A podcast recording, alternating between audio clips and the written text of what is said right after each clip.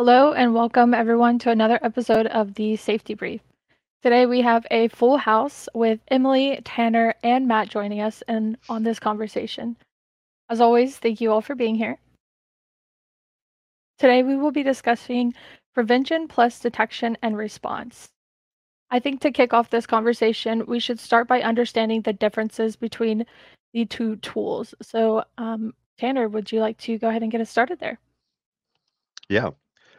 So prevention, detection, and response, um, the differences between those two tools, um, it's pretty evident, um, especially when you when you look at who's providing what and and where these two tools bring value, right? They both have a value, um, but prevention is going to be looking at that the stopping, the premature um, termination of um, malicious acts, um, especially with endpoints and um, servers alike.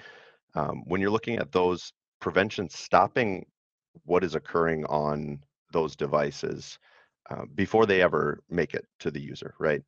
Um, detection and response, or EDR, um, with respect to the endpoint, um, is going to be the ingestion, the analytics, uh, the telemetry behind what is occurring, not stopping it, um, not putting anything in place for the most part um, to action or remediate those um, those malicious events. So um, the differences between those two, I would say that's the primary. Um, Matt, I know you have a lot more to say about the endpoint, but uh, yeah. I was just going to say, I mean, you, what you have, what you've outlined is pretty much on point. Um, prevention, you know, obviously it's designed to keep it from getting in. It's designed to keep from being able to do anything. I liken the detection and response to what I witnessed when I was, you know, growing up in school. Detection and response is the annoying child that sits there and watches as something happens and then runs to the teacher and tattles. They let it happen, but they made sure to vocalize it afterwards so everybody knew what was going on. That's pretty much the way that I, I look at detection and response. It's not stopping anything, it's just sitting there, kind of like, I see what you're doing. I'm going to get you in trouble after the fact, but this is too fun to watch. So go ahead. That makes perfect sense. And being an analyst, I feel like um, having a DR tool on top of prevention tools uh, really helps allow us to better investigate those prevented events. So when we just have those um, prevention tools in place, uh, such as MAID and SCUD, without the DR section of that, it's harder to pinpoint an exact um, reason or where it started and when it started, or if there's a per, uh, persistent foothold and so forth. Um, so how would you say that having prevention plus detection and response uh, can make these products provide um, better services, such as SCUD plus CDR and MAID plus CDR? Ooh, see, that's a good one. Do you want to go, Tanner? Yeah, yeah. I uh, personally, I I think that the two can they feed off of each other, right? To make an overall solution better. Um, when you have prevention, I know Matt just had his his uh, metaphor, um, but I look at it like a house, right? You can put up security cameras, you can lock your deadbolt. Um, both of those are doing two different things. So when you lock that deadbolt, you're preventing somebody from entering your home, just like your network or your cloud environment. Um, you can lock that deadbolt and nobody can get in, but you also aren't really paying attention to who walked around and looked in the windows or who tried to open the door and didn't make it. Um, the same applies to cybersecurity and and securing your cloud um, your cloud environments.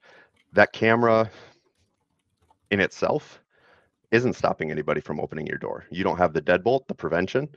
That camera is just watching. It'll give you the intel to who maybe is there, who's tugging on the door handle, etc. Um, and you're not going to have any action taken. So when you put those two together, now you have somebody tugging on a locked door handle and you're seeing who that person is. Did they walk around and look at the windows? And I know that's a really long metaphor, but when you have the prevention in place and the detection and response, it's allowing these analysts to see, okay, this was stopped. We did what we were supposed to do with the prevention aspect. Now, who was there? Who had access? Who was dropping files?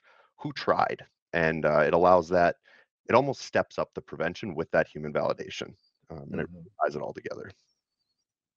It's a lot better than what I was going to say. I was just going to say that security has layers. It's kind of like an ogre. Lots of layers. An the ogre or an onion? have, well, if you remember, onions have layers and ogres have layers. And they also have a friend donkey that walks along with them. So, you know, gotta gotta gotta go there. But when you're dealing with security, you have to have layering. If you don't have layering, then you're basically just relying on that one line of defense. We have to be completely honest here. A lot of people, and I have seen vendors that have said this, where they say, We offer 100% protection. Do you now? Do you now? I remember a certain company that started with the letter C that made a promise of that when they first came out. Their stock soared. And then people started realizing that they were getting just completely inundated with things that it did not touch. The promise was a lie. You can't do that. There is nothing that is going to be impenetrable. Even the Cybertruck was not impenetrable. Let's be honest here. So adding the layering in, adding cloud detection and response, adding everything with the endpoint, having them work together, you have a a team there that is able to report on so many different things. You're not just limited to, oh, let's see what's on the endpoint. Now you've got perimeter. You've got the ability to actually see where it came from. What was it communicating with? You've got the ability to then see what was doing on the endpoint you can put all this together and you can get a really lovely profile of what the attack was and figure out the best way to prevent against it if perchance it was not prevented. Now, remember, prevention, if done correctly, does have a very high success rate. So another thing I want to, these guys are doing a great job of talking about technically why this is so important um, and why these two solutions need to come together and that's that's their wheelhouse and that's exactly where they're at. From a marketing and sales perspective there's another reason why it was so important for us to add these tools together and start to layer on in an onion or a parfait of this security here.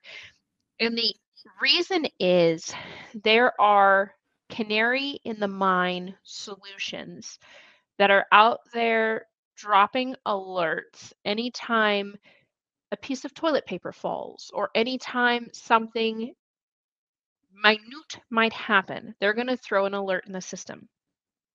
And the perception is because they alerted early and often, they are a more effective tool or they are a more gregarious tool for the solution, right? When in all reality, what we're finding is those tools, while they're alerting early and often, they're either false alerts, false positives, or giving homework for a solution that has already completed the task. And Fulmer, I want you to dive into this a little bit more, obviously without naming names, in terms of what this what's happening in this situation. But we have found we've had many partners come to us saying, hey, a solution caught this, yours didn't. When in all reality, it's not that ours didn't, it's actually that ours stopped it. We just didn't necessarily alert on it. We prevented it. We didn't provide you homework or we didn't provide you a particular alert on it.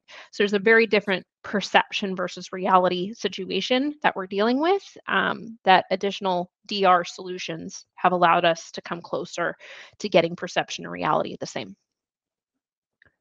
But if you want to Okay. dump into that a little bit more. Sure.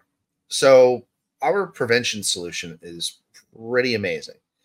Uh, we throw it at we throw everything that we possibly can at it. Uh, for example, we had somebody the other day that I don't know why, but they made the claim that they had something that was fully undetectable that no vendor would ever detect, much less prevent. Yeah, it didn't work very well for them. Uh, we shut it down without even thinking twice. Um, the difference with our solution is you can configure it to where it's not extremely noisy. So you have the capability to go in and you can actually hide the interface. But when you hide the interface, you also hide pop ups. That's good and bad. It's good because your user's not going to be notified every time something crazy happens on the machine that they shouldn't be doing. Technically, that's, you know, the user education can be done at a, a later point. Preventing is the important part. So, unless you log in and you look at it, you're not receiving these pop ups. You're not receiving notifications. It was prevented, but you're not necessarily receiving notifications. So fast forward, you have a detection and response utility that is, you know, also running in your environment as augmentation, which is perfectly fine. But when something comes in that is innocuous, and by innocuous, I mean a batch file, PowerShell file, PS1 file, which is, you know, only going to interact when PowerShell actually runs it. Uh, JavaScript. JavaScript natively does not run unless it's interacted with by the scripting host there is no reason to report on those because those files themselves are not malicious until interacted with by something else. So we had an example. We ended up, you know, preventing something that was relatively nasty. It was PowerShell.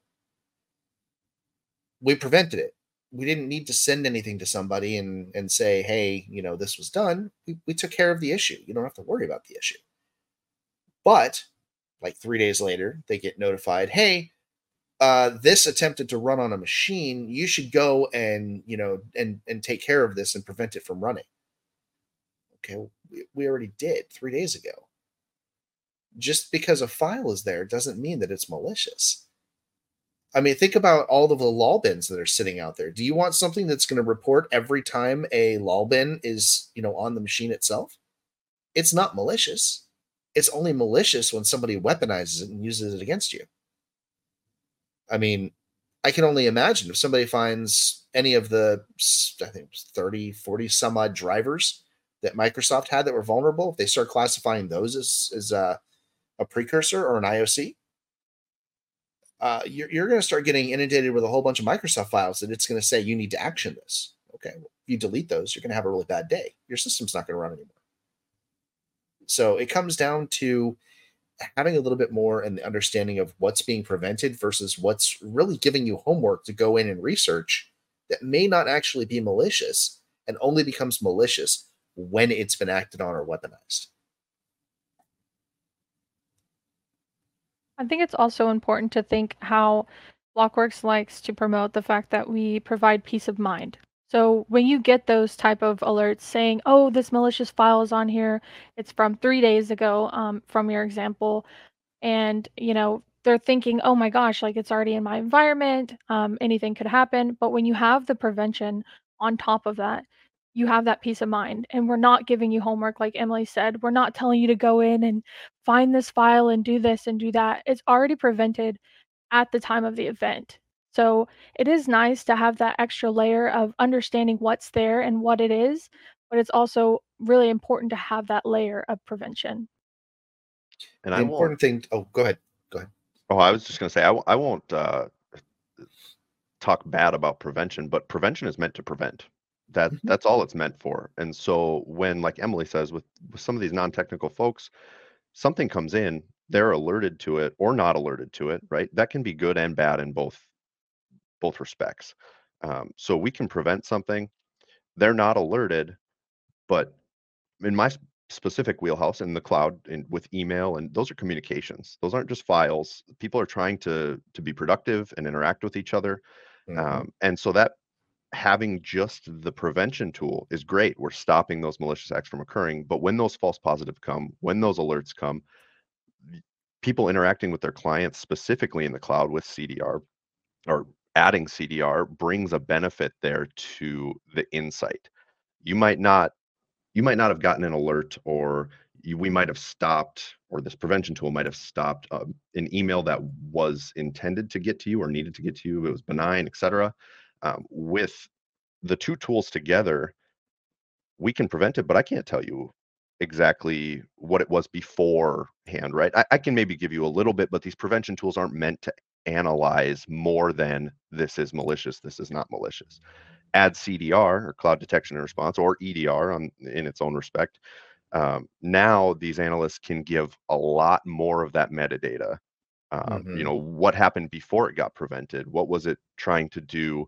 Um, and when these questions come up, the reason I bring up cloud specifically, not only do I work mainly in it, but um, like I said, these communications are important, and and mere minutes, hours, um, that can get in the way of a lot of productivity. And so CDR can bring a lot of that. This may have been a false positive. Here is why. Here is what it looked like. Um, we we saw it here. We stopped it here, and then you can go and obviously act and tune and and help that AI become better at at what it does best, preventing. Well, and another thing to remember is the R in the EDR or the DR or the CDR Yeah. is response. It's not remediation. That's a very important thing. I think a lot of people don't really catch on to the fact that response doesn't mean that it's going to do more than notify. That's why having all of the data, having everything that's that's necessary is going to allow you to go in there and do that remediation in the event that something is not prevented outright. It's going to cut down on the time that you're going to have to take in order to investigate, to make that educated decision, to then get people back on their way doing what they need as part of their daily job.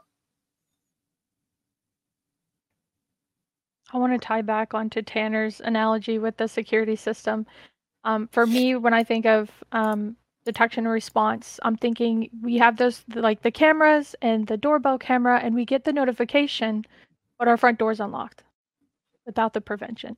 So you really need both of those to commingle together for it to be secure and bring like profit.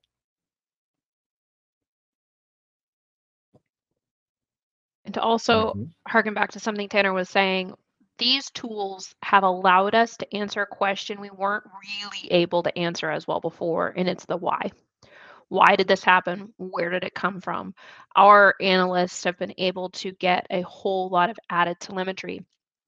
So, as we've rolled out this EDR tool and this CDR tool, um, we've gotten the question okay, this sounds great for BLOKWORX, right? This totally helps your SOC do their jobs better. It helps them be more actionable. What's in it for me? Um, and how we position that conversation to the MSP and how we position that conversation to the end customer at the end of the day. Um, and what it's become is really it's we are now able to answer that why. We're now able to get behind the data and better understand the behavior. And something Matt said earlier is that education can come later for the end user when we're solely preventing, which is an absolute great thing to do, right? You do want something prevented. So, like Tanner said, we're not knocking prevention in any way. We are prevention centric, prevention forward.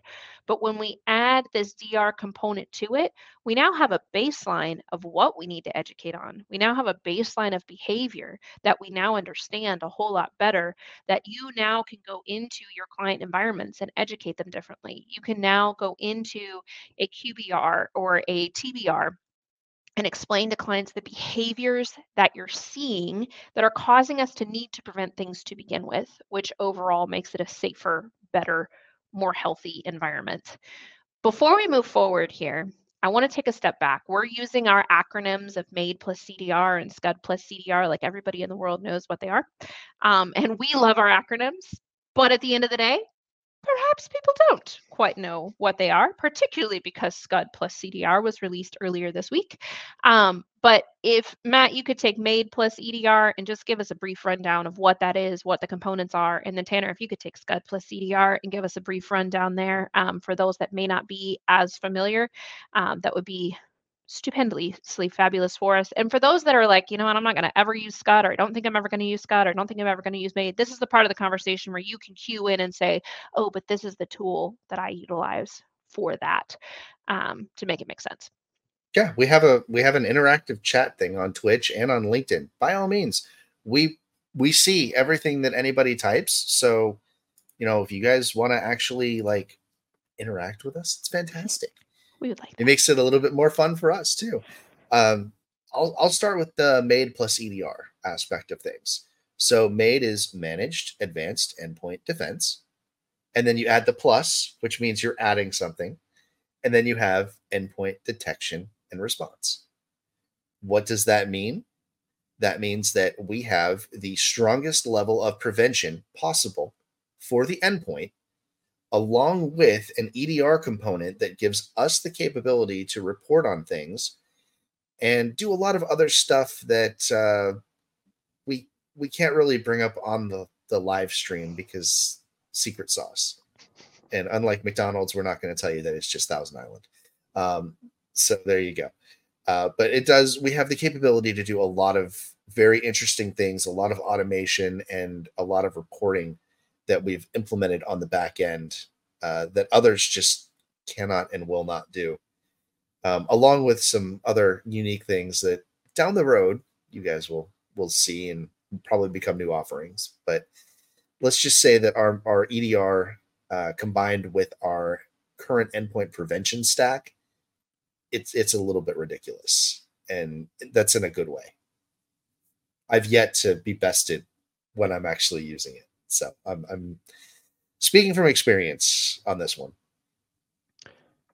And for Scud, um, very similar to what Matt was saying, uh, Scud is going to be your secure cloud unified defense. So we're taking those concepts that you have with endpoints and we're bringing it up into the cloud. Um, obviously, becoming much more popular. Um, it, it, already is, but uh, growing even based on what it was earlier this month, right? Um, so, Secure Cloud Unified Defense is going to be your baseline prevention um, that BLOKWORX utilizes um, Avanan.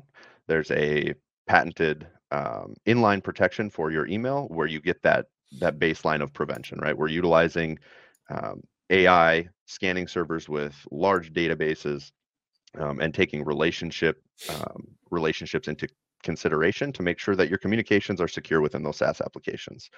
Um, now, the CDR portion of this, very much like EDR, um, your cloud detection and response, this is bringing in everything that Matt said on the endpoint, the same, uh, to the cloud. You're going to be able to um, gain that extra telemetry, build in extra automation, um, it's adding with that plus CDR, it's adding to the value that the prevention already brings. Um, without going too deep into it, there's a number of different things that Scud plus CDR specifically can do in the CDR space um, that allows that automation to, uh, tying back to alerts and false positives, just be a lot more accurate in in these decisions that are being made um, and the explanations that the SOC can give.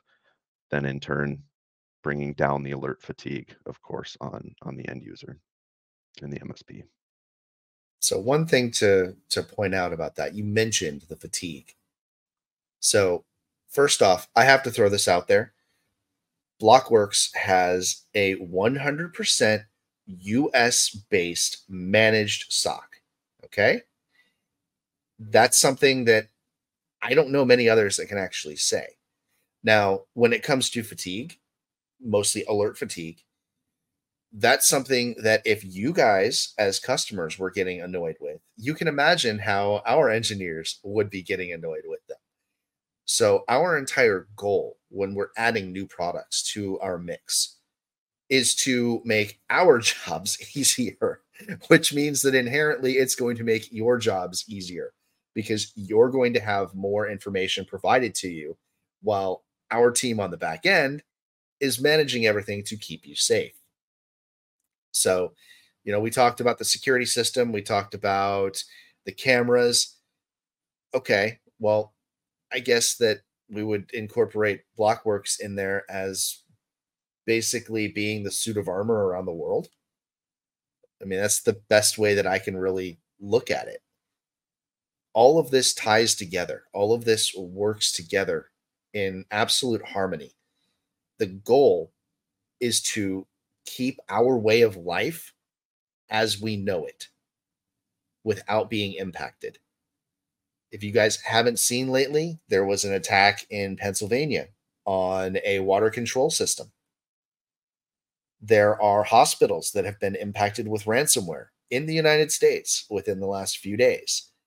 They have been impacted to the point they could not accept patients. Ambulances were being turned around and they were having to go to other hospitals in the area. That's a situation that is life threatening if you're the person in the ambulance. Um, our goal with all of our products is to ensure that our way of life as we know it right now, the comfort levels we have, what's available to us, doesn't become impacted. And with prevention and layering, that's possible.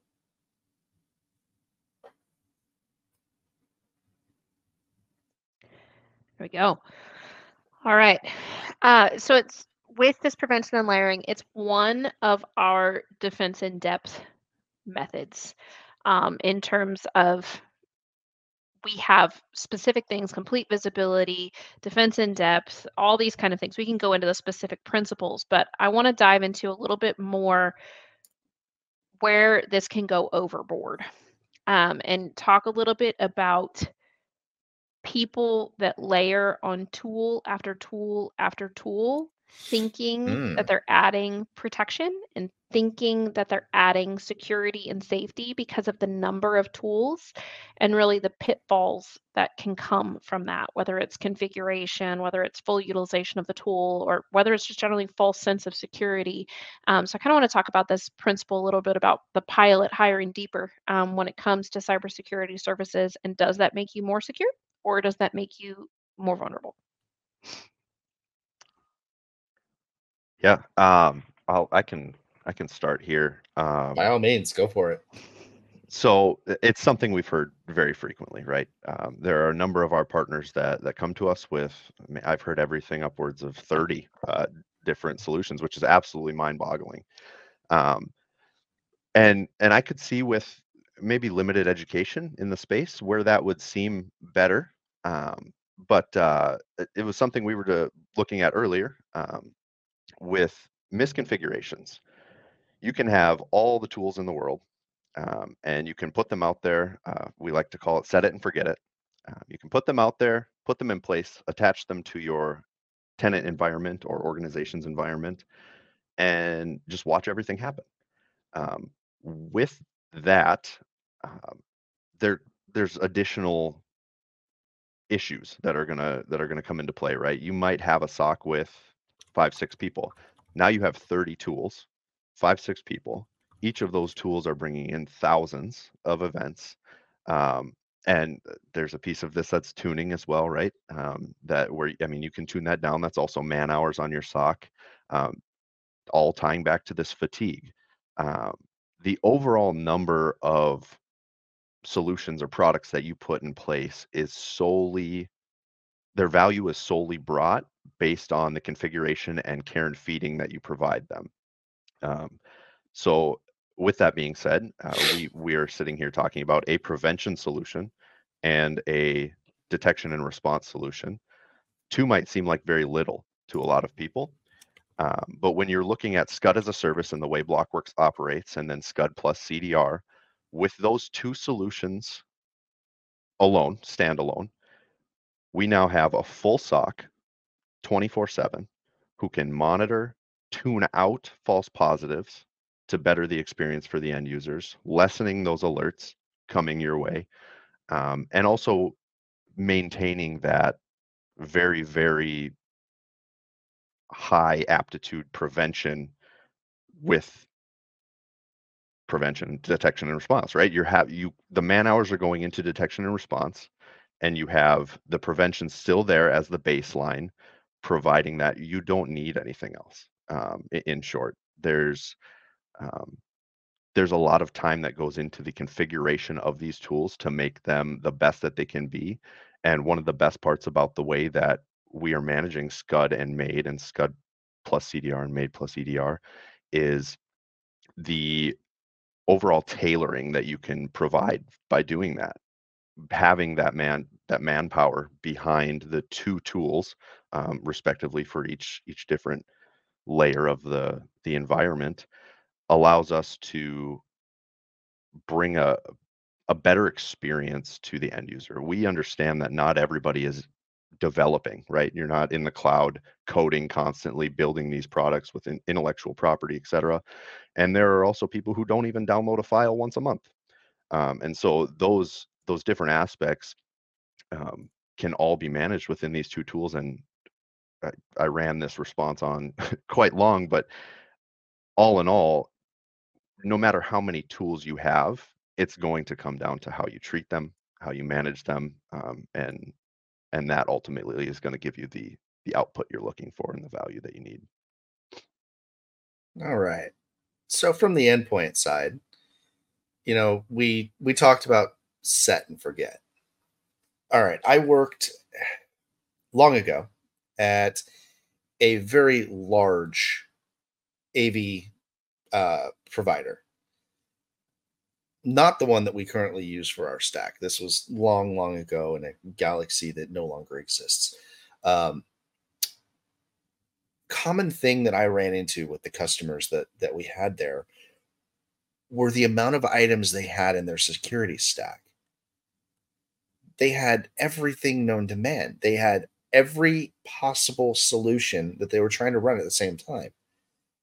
Now, couple that with the fact that their IT department was tasked with being in charge of their security solution. I hate to tell you guys this, but your IT department probably is not as well versed in cyber as an actual SOC or members that have any kind of security background that you have available. Uh, what happens when you buy products, you implement them in your environment, and you think, oh, the default config is perfectly fine? Well, that's what you get. That's what we call it. We call it the easy bake oven method of doing security. It does not work. It is terrible. You cannot actually operate that way. A security solution has a baseline. Security solution baselines are designed to be tailored for your environment. One size does not fit all. These are not gloves these are not hoodies like all of us are are rocking right now. It requires interaction. So think about this. The more products you have, the more time you're going to have to sink into configuring those. On average, for a mid-sized enterprise company, and I'm talking somebody that has maybe a thousand endpoints, you're looking at it taking the greater part of six months to a year to properly tune one product for your environment. If you have eight products, there's no way you're getting them tuned in that first year. You will not have the manpower, you will not have the capability to do that. That's where having a team that is versed in this can expedite the process. Takes that off of your plate, ensures you are configured the right way, goes through and monitors what's coming in. And if something does come in, communicates to you and says, Hey, this came in. We need to investigate this. Are you aware of it? So you don't have as many notifications blowing you up as, you know, most people would. It gives you the capability to focus on what's important. Running your business. Keeping your end users doing what they're doing, which is generating revenue for you that's the important thing. That's what everybody's looking at these days. And this, I don't even, just based off of what you said there, Matt, I had something on my mind with uh, some of the databases that are utilized. And I genuinely have this question. I, have, I am not sure of the answer, but you might know. Um, the databases that are being utilized by adding more tools how many of these tools are using the same malware database or uh, what are what are you getting additionally by just stacking a bunch of these tools interesting you bring that up so from working at one of those large vendors, I can tell you this there is no communication between different vendors, which is why if you go and you look at what a threat is classified as, it's always different. Nobody has the same classification. In fact, when threats are actually found, you would think the first thing would be letting people know we have a new threat. It's it's extremely severe. Here's how we prevent it. No. No. Vendors sit on it. If they find it, they sit on it. They will let it run rampant for two weeks out in the wild until they're sure that their solution is able to prevent against it and that they've built everything into their content files. Yeah, content files, the hash or whatever signature they want to put in place. And then they'll come out and they'll say, Oh, look, we found this. We prevent against it. Cool. How about the two weeks it took you to actually implement your solution? All your customers were still getting hit with it. It still wasn't being prevented, but it's okay, guys. Two weeks later, we prevent against it. Which is why I, I laugh because you know I'll find things, I'll throw them against our solution. It's prevented. Nobody will have any recollection of what's actually out there for this. But then a couple weeks later, I'll see another vendor come out and say, We've discovered a new threat. Okay, well, if you discovered it two weeks after I did, then did I create the threat? Because that's kind of how it feels. We're preventing it before anybody knows that it exists. Everybody else is just kind of sitting there playing catch up. And it's because they're waiting for it to either, you know, trip one of their rules for their EDR or they're waiting for somebody to get hit with it and get that machine so that they can reverse engineer you know what's actually on the machine and find that threat and so the communication between all of these these organizations but you cannot stack your products and get any no. better protection right because no. they are in, in fact when it comes to an endpoint solution uh, you guys have heard of filter drivers right well i'll give everybody kind of a, a brief rundown because i know we're nerds we know this stuff other people may not a filter driver is going to basically be long and short a driver that is on the machine, which gives different capabilities or access to parts of the system. If it is a kernel level driver, such as what McAfee, Trellix, uh, Norton, Sentinel One, any of these guys are leveraging, it gives them direct access to the file in, file out. Anything that's going through with the file system. So, what happens when you have multiple AV solutions on there? Well, that's where it gets into Windows fun. There's a thing called altitude and elevation. It's where the driver resides in the call order on your system. One has to be the alpha. Everything else has to be below that. So one of your one of your solutions is going to be your primary solution, and the rest are just going to be sitting there going, "Oh, hey, they missed it. I can I can prevent against that." So adding all of those in there doesn't necessarily mean that you're getting better prevention or better detection or anything. It means you have a whole bunch of things sitting there waiting for something to fail so that it can try to take an action. So, in summary, you have to find the best solution to do both sides of this, but not necessarily stack it up. So, Correct. let's pivot to the opposite objection that we get here, where people have been preached vendor diversity. And we know vendor diversity is important because if one solution, you have all your eggs in one solution, and that solution has an issue, now everything has an issue. How do we answer the vendor diversity question while also maintaining our simple but effective layered security strategy? Hmm. You got the tough questions today. See, Mike doesn't show up. All the hard questions come out. I don't know. We'll make him come back on later and answer it if we, if we don't have to go. Uh, the I mean, to kick it off. Would... Go ahead. Oh, go ahead. Go ahead, Emily. So I would say in answer and this is how i answer this question when i've when i've gotten it from our prospects and you guys can correct me um, if i'm wrong here and obviously we're in a live environment so here we go um, is that we do indeed practice vendor diversity by picking the tools that we're picking mm-hmm. we go through and pick very specific tools to perform a very specific job but you'll notice that we don't rely on one tool as the end all be all, especially now that we have these DR solutions as that tool. For example, even before EDR and CDR, we had Deep Instinct and Avanan. Those mm-hmm. are two different platforms, two different pieces of the puzzle. We did not say we are going to now utilize X solution set all the way home because X solution set can easily be hacked. So I get this question from prospects where they're like, but now we're just only utilizing BLOKWORX. Yep, you indeed are utilizing BLOKWORX and you're utilizing BLOKWORX stack, but BLOKWORX stack inherently adopts vendor diversity. Okay. I there's, think there's, that You, Yeah. you you did you did nail you did nail it. So part of what needs to be conveyed when it when you talk about vendor diversity is we'll go back to the having multiple solutions thing here. Or we can even make this even more fun. Let's go one solution. You have one solution, but you find that it is not the solution that you want. It is very much embedded in your environment. What happens next? You find a better solution, but now you have everything in your environment. It's already tuned, it's already functional.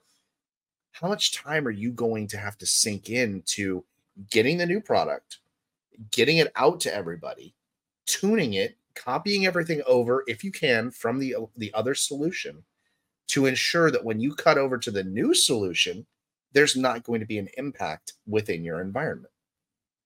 That's man hours. That's a whole bunch of man hours. Uh, last I checked, you know, when people were talking about not using the solution that I, I had a long time ago, they would come up for renewal and we'd start talking to them about a year out from their renewal because most of the contracts were three to five years. The common argument was we hate this product, but it's going to take us longer to implement a new product than we have left on our contract. It would take them on average about a year just to get the new product in and deployed, not even tuned it would take them on average up to three years to have everything fully baked and operational. So even if they hated the product, even if they had one year left on a product that they loathed and despised, they were having to renew that product because they needed prevention or some some form of a protection in their environment. And that's that's bad. So why do we do vendor diversity? at BLOKWORX, we take that lift off your plate. We go through, we vet the solutions. If we find the solution is a fit, and if we find that we can either augment or replace, we design how exactly that gets done so that we can make it as simple as possible. That way, when we push something out, there's no impact. It's very clear cut, it's very straightforward, it's business as usual for everybody that's on the end. All your end users, everybody, it's just carry on with your day. There is no interruption. There's no let me get on your machine. I need to do this. No, we can do all that remotely. We have the capability. As I said, our EDR has some amazing capabilities built into it.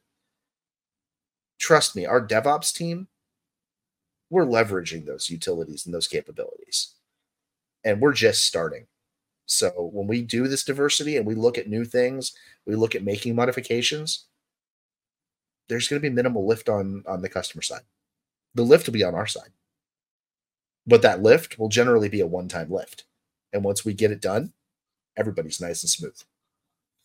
And Emily's use of the word stack, I think, really, really helps because when you have, you might look as at BLOKWORX as one vendor, but we have a full stack of prevention Mhm. tools, right? And so at the cloud level, somebody gets an email. Maybe that email is a false negative, right? Makes it straight through to that user. Well, if you have BLOKWORX stack, that prevention might have failed. Crazy thought, I know, but maybe in the off chance that it does, that prevention might have failed. Well, what's sitting on their endpoint? Another prevention tool. They try to download that malicious PDF. Deep Mhm. Instinct steps in, grabs it. In Matt, you're not going to like this. In the off chance that Deep Instinct does not prevent this PDF that came in via email, right? Now you have Sniper. I know we haven't Mhm. talked about it, but you have a Palo Alto firewall sitting there. They try to laterally move that PDF. And now you have a firewall sitting there waiting to prevent. It's not, I- I think it, when you're looking at detection and response, you can look at those tools names, right? And call that vendor diversity. But you can also look at the EDR on the endpoint. The EDR I- on the endpoint now has the capability of finding lateral movement and all that fun stuff. there is plenty of diversity within the BLOKWORX stack. Uh, people get caught up on I need three tools for my SaaS applications. I need three tools for my endpoint. Well, when you have prevention centric postures sitting at the cloud, on the network, on the endpoint, that's a lot of diversity there and a lot of options uh, you have to stop what may have been a false negative at one of those locations. And so uh, the stack really, it's something I thought about right when you said that. And there is diversity in the BLOKWORX stack. Let's add one so. more piece to that. And let's bring this back to something that everybody is going to be looking at money. All right. So we have this stack with all of our different vendors that we're leveraging, right? Think about if you were doing this on your own. You have your stack with all of these vendors. Something goes sideways. Who's going to have to spend all the time going back and forth with their support trying to get things done? Who's going to have to spend the time drafting up feature requests, following up on feature requests, making sure they're implemented, taking meetings to follow up on everything? Well, that would fall on you. If you don't have time to go through and configure things, where are you going to find the time to go through and have all these meetings with vendors to get it developed the way that you want it to be developed? That's why you have a team that manages everything. You want feature requests put in? Cool. You tell our team, our team approaches the vendors and says, We need this put in. What's the difference between you going and us going? You're one customer. We are acting on behalf of all of our customers. So we can throw a little bit more weight around. You go in there as one customer, they're going to put something on there and be like, okay, cool. Yeah, they got 500 endpoints. That's not, you know, that's not a major issue. We're not really looking at that. You let us go in there and it's, oh, well, they've got like 23,000 endpoints or, you know, 40,000 endpoints. We should probably take a look at this because that's going to have an impact. It works a little bit better. It takes things off your plate and it lets us handle everything and you get the confidence of having the best stack that you could possibly have. It's configured to run in your environment and tuned for your environment by engineers that are familiar with everything that needs to be done. Yeah, I think you get the best of both worlds um, mm-hmm. when you're mm-hmm. looking at our stack because you do have, like Matt was saying, that interaction with support, the IR response. You have something occur, we can still look at this how I just explained it and say that we have these multiple vendors in multiple different locations in your environment or your organization. But when something occurs, that's one incident response. That's one investigation. That's one prevention action. Um, so it's really just kind of it depends on where you place it. BLOKWORX is one vendor, absolutely, um, but BLOKWORX is leveraging a lot of vendors, and you just don't have to deal with the multiple vendor interaction i guess for for lack of a better term for that um it's there's different aspects to it that that can make it appear that it's not what it what what it is i guess. Yeah to put it in like msp it... terms you guys often use the term one throat to choke um, and that's how you go out and sell your services as an msp and it services as an msp right? Um, and we highly recommend you stay focused on those IT services as, as an MSP, but then have one throat to choke when it comes to your cyber services as well. Um, and that's often how we see our most successful partners try to position what it is that we're doing in our full solution stack is that it is that one throat to choke. Um, and they can tell that same story that you do in terms of your IT services and them coming to you, you coming to us is a very similar situation. Sorry, Elizabeth, I jumped on what you're oh, saying? No, Go it. I was just going to say, I think it's also important to highlight the fact that we do vet these services and how Tanner said they work cohesively together. So when you have all, um, you know, too many items on your stack and they don't cohesively work together, that's when it could get nasty. However, when you're utilizing BLOKWORX services and our stack, um, everything is tested and fully vetted prior to pushing out to our partners, obviously and we handle the homework for you. We we do the white um, glove onboarding. We handle all of the tuning uh, and so forth. So I feel like we really take away that um, burden of having to choose and change, like Matt had brought up, where it, it could be scary to pick a new service. That segues super well into something I want to touch on before we close out here today. We want this to be valuable, obviously, to BLOKWORX partners. We want this to be valuable to people that might become BLOKWORX partners. But at the end of the day, we want this to be valuable to the industry as a whole. Um, and we spend a lot of time talking about how we uh, perform our services and why we think that's the best today. Um, and I want to make sure we can walk away with whether you utilize our services or not, an action plan for your steps forward. So, um, I'd like us to talk just kind of three steps you could potentially take uh, from this prevention plus DR conversation in terms of where you're at. Um, and I'll kick it off, but I want you guys to really fill in the gaps here. Is if you are currently utilizing solely a DR solution, you need to add prevention um, and find that prevention centric solution that makes the most sense so that you're hitting things before they happen as opposed to watching something happen and then tattletaling to the teacher later, um, like Fulmer mm-hmm. eloquently put earlier. On the opposite end of the spectrum, if you're using a prevention solution, even BLOKWORX prevention solutions, consider how you're going to add the DR component uh, for added telemetry, for added data, for added actionability, and for added log retention. And then from there, what's your next step? Where do you go from there in terms of an MSP that's ready to take it to the next level in terms of this overall security picture? So we've got step one and step two. If you're not utilizing one, definitely start utilizing the other. Uh, but then where should those that are doing that, where do they go next? I think it's important to really understand how much time and effort goes into making sure those tools uh, work cohesively together. Like you said, if you have one, you need the other, but you also need to make sure that they work together and not against each other. Along with that, you're also going to need a team who knows how to work with those tools and fully um, understand how to onboard and how to do it properly, especially if you're not a BLOKWORX uh, partner, you don't get that white glove onboarding. I think it's going to be very important to not just plug it and play, walk away. Uh, like Matt said, it, it's not an easy bake oven, especially when you're managing it on your own. I think I was going exactly where Elizabeth was with this. Um, it's very possible to manage your own security. I, I can accept that. I, I understand.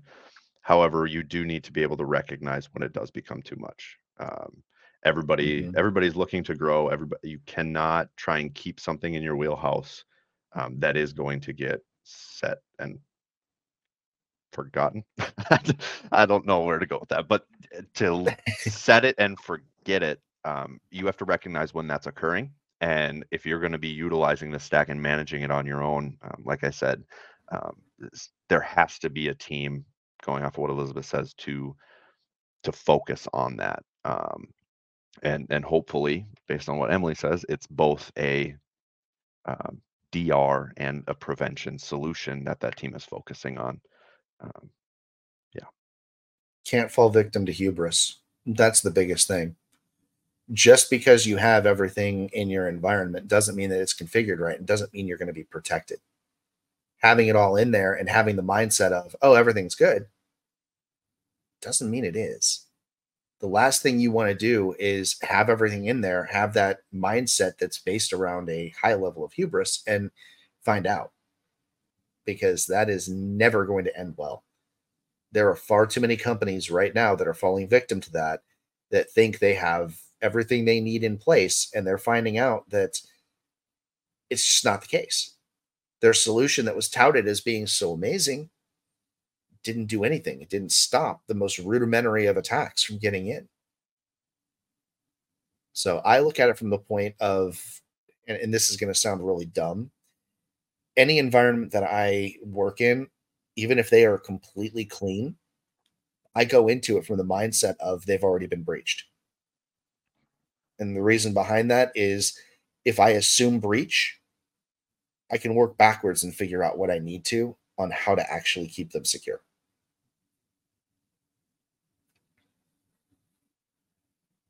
It reminds me of something my father told me growing up. He um, flew paragliders, and as you know, it's a little dangerous. It's a, you know a, a, we, a wing and a giant propeller on your back. So he would always tell his students and and me, is we go outside to kite. We don't go outside to fly. We're not going to ever assume that the conditions are well enough to fly. We're going to go out there and feel the environment and see, um, you know, what should be changed and if it's the right if the wind is right, and so on and so forth. So I think it is important to to know your environment and not have that I'm gonna go flying today kind of mindset, or my environment is fully protected um, at all times just because I have something in place. Um, it's that constant vigilance, um, and whether that constant vigilance comes from your internal team or whether that constant vigilance comes from an external team, um, that's really that's really the wake up call um, that you need to have in terms of what is the constant vigilance on your solutions uh, and it's something that we constantly run into. We we have great partners that also choose to manage some of their own pieces internally and we had a couple earlier this week they're like hey red flag what's going on here? And it's this major wake up call of I set this and I thought it was working, but it's not necessarily working the way I thought it was. Um, so who's who's got your back um, and who's paying attention to that and who's having the vigilance and who's who's the Fulmer in your environment looking for okay if something nasty is getting in, how's it getting there?